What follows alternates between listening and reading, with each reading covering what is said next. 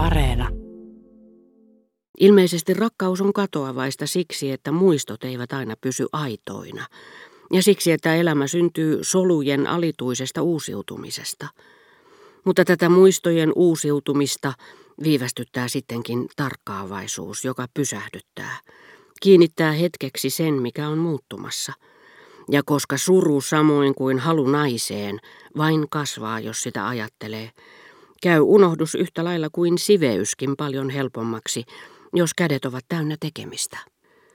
Muan toinen reaktio aiheuttaa, tosin häiriö, ihastuminen neiti de Villeen, oli tehnyt unohduksen minulle yhtäkkiä todeksi ja tuntuvaksi.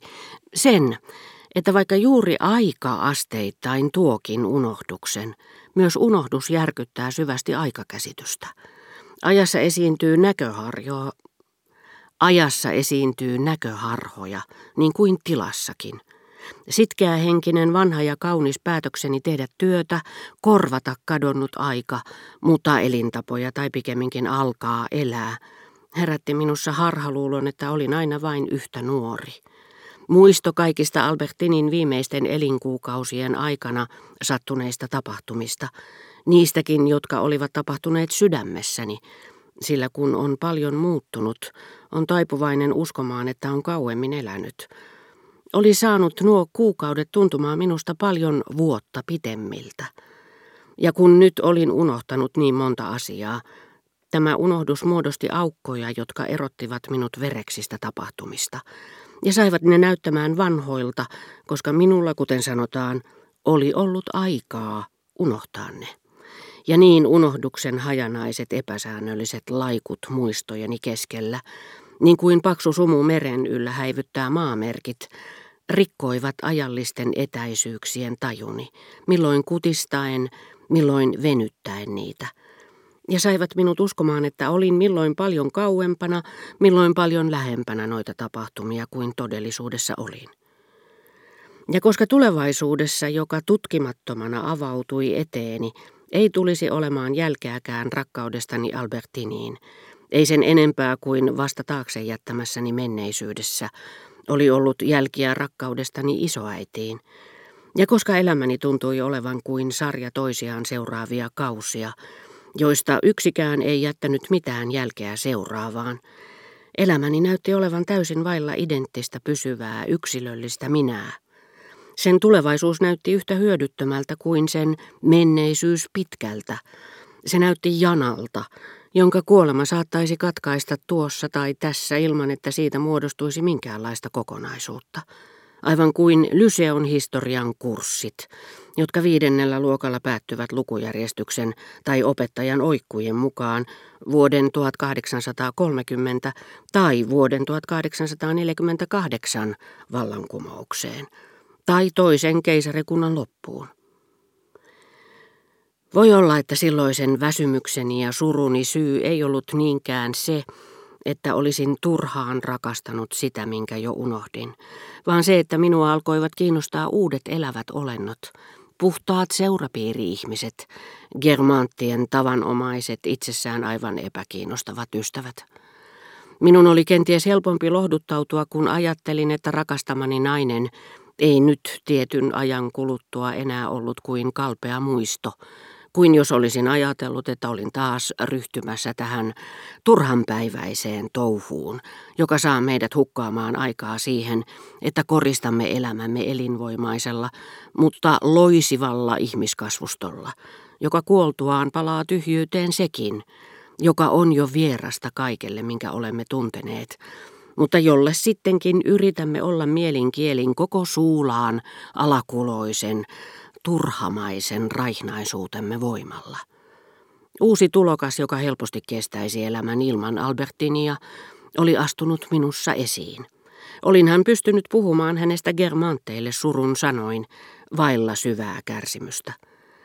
Nämä uudet minät, joiden pitäisi käyttää toista nimeä kuin edeltäjänsä, jotka vähät välittivät siitä, mitä minä rakastin.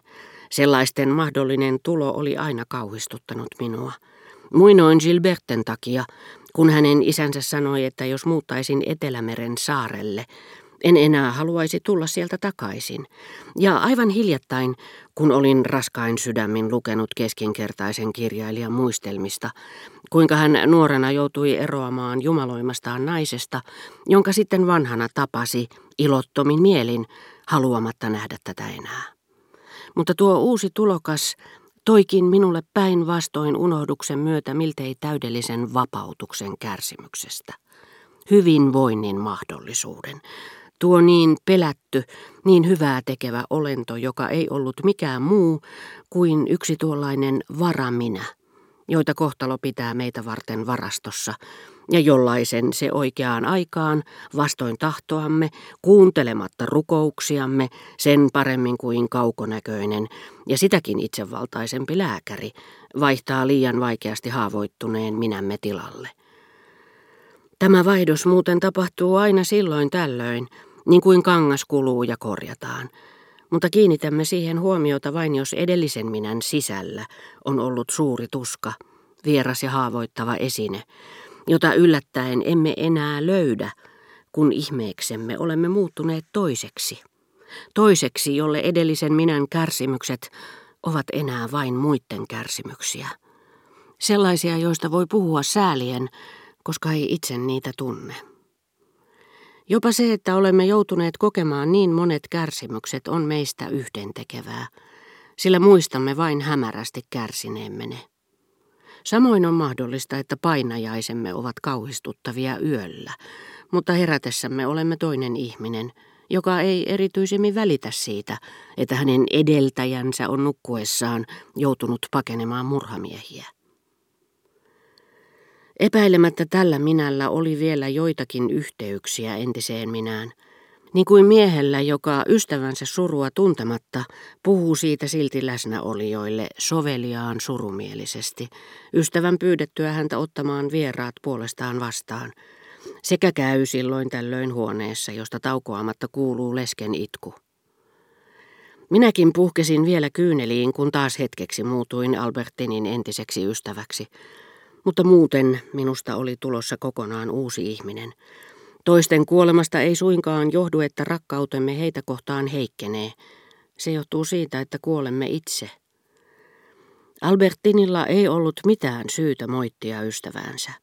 Se, joka oli anastanut ystävän nimen, ei ollut kuin tämän perillinen. Uskollinen voi olla vain sille, minkä muistaa. Ja muistaa voi vain sen, minkä on tuntenut. Uusi minäni oli vanhan varjossa varttuessaan, kuullut usein puhuttavan Albertinista, vanhan minän, ja näiden kertomusten välityksellä hän uskoi tuntevansa tytön, pitävänsä tästä, rakastavansa tätä. Mutta se oli pelkkää toisen käden rakkautta.